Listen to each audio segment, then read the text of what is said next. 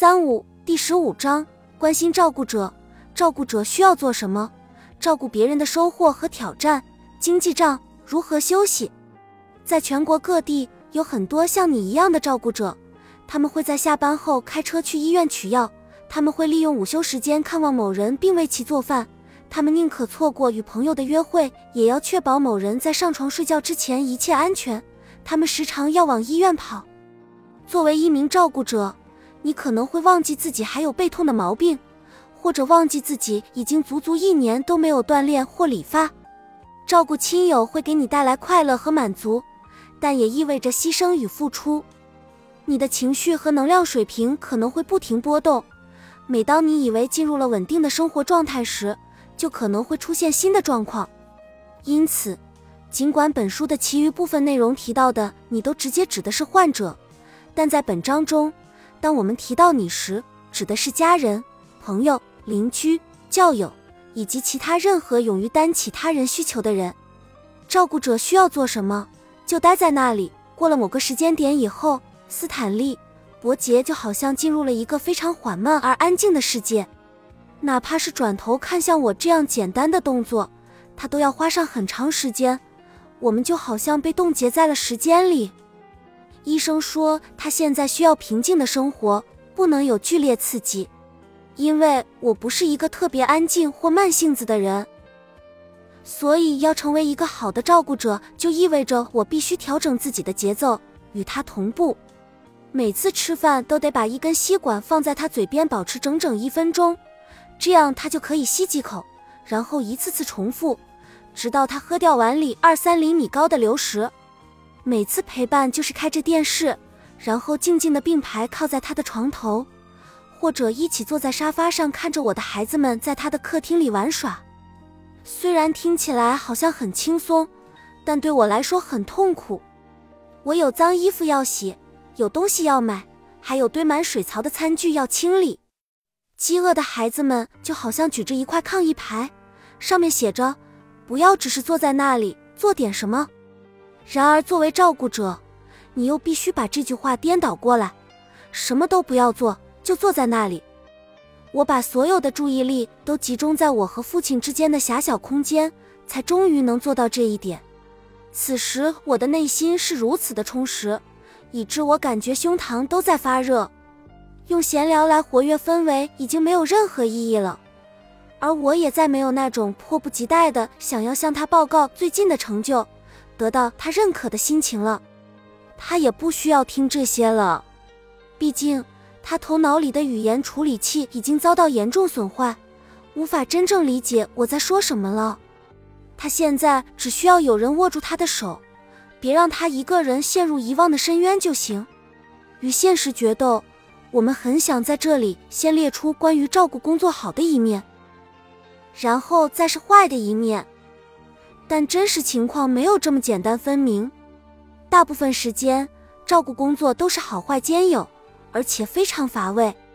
每当你精疲力尽、找不到意义时，爱似乎都是最好的方向舵。坦毕，洛克说：“学会尊重人类与生俱来的脆弱性，并在此基础上理解别人，是我一直牢记在心的话。这也让我最终变得更坚强。”她照顾了丈夫十年。直到他死于平滑肌肉瘤，他说：“你以为照顾只是单方面付出，但其实你也有同等的收获，无论是患者对你的爱，还是别人伸出的援助之手。承担护理工作可能会缩小你在日常生活中的视野，但同时也会提升你的眼界。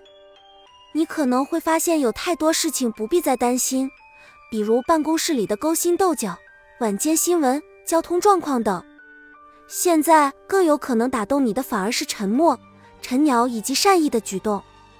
你是照顾者，你在别人需要时挺身而出，你与患者一起面对现实，你不断挑战极限。而在此过程中，也许你对自己也有了新的认识。与此同时，患者还是你害羞的父亲，而你要为他更换导尿袋。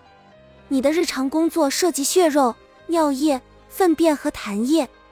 有时这和照顾新生儿没什么不同，只是没有那么可爱罢了。在涉及相处多年的亲密关系时，照顾工作会变得比你想象的更加复杂和难受。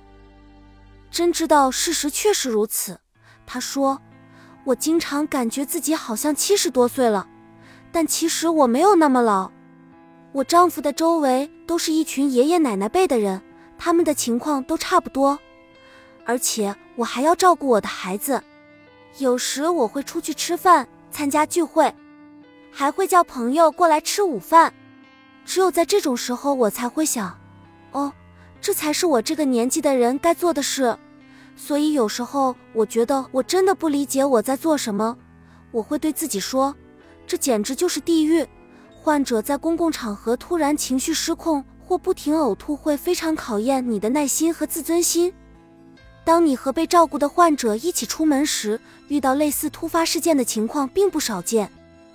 但无论有没有这样的情况，出门还是很有必要的。这就是现实生活。而且向大众揭示现实生活脆弱的一面也是一件好事。更重要的是，你的亲人能够换换环境，享受外界的空气、阳光和社交，不管是对于患者还是对于你自己都有好处。准备应对意外情况，在制定照护计划时，你必须为无法预料的事情做好准备。如果你不事先准备好主动应变，就会被动应变。这种准备包括两个部分，第一部分是为你现在无法预料的事情保留一些灵活应变的空间。对照顾者来说，比较现实的待办事项清单可能是：购买日杂、打电话需要、送患者去做物理治疗，以及处理无法预见的情况。这种情况可能意味着你整个早上都要和保险公司通电话，而不是去超市。第二部分是解决可以预见的问题。你无法控制的事情太多了，但是今天未必会发生意外情况。哪怕意外情况确实发生了，你也还是要重新推进计划好的事情。不过，像是用餐前后保持患者衣物干净这种小事，不是必须完成的。谁会在意呢？你要做的是在遇到意外情况以后及时恢复过来。而不是一定要加倍努力，把每件事都做到最好。任务清单、做饭、跑腿、整理药物，这些是听起来没什么特别的，对吧？然而，除了这些任务，你可能还要做一些从未想过会为另一个成年人做的事情。以下是一些可能会进入任务清单的事项：更换弄脏的尿布、床单和衣服，帮助患者上下床。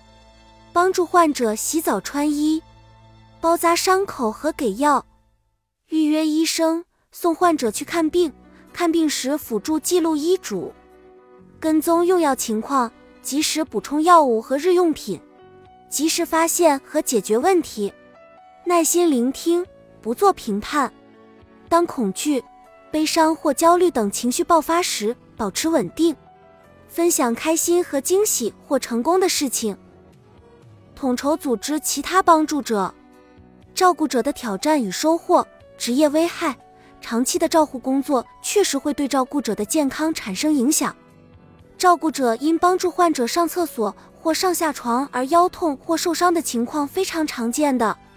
照顾者经常忘记自身也需要做检查、服药、锻炼或规律饮食。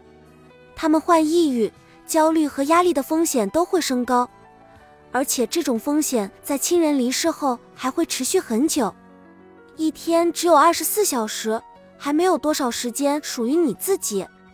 作为照顾者，你很有可能必须辞职，而且开销也会变多。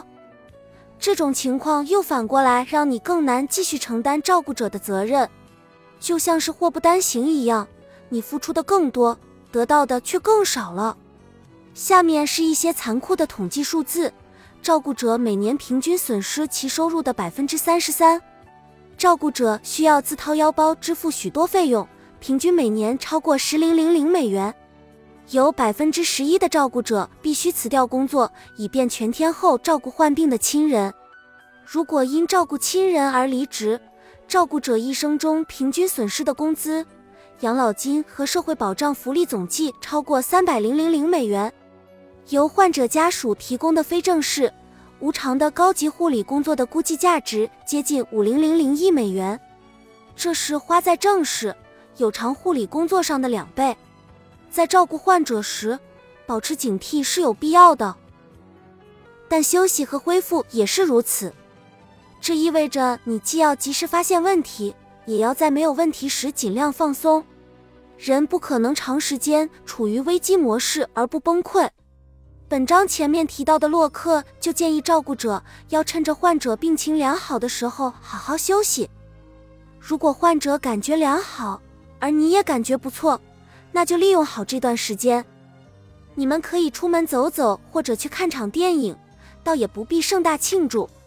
照顾者应只在必要时进入危机模式，并尽早结束。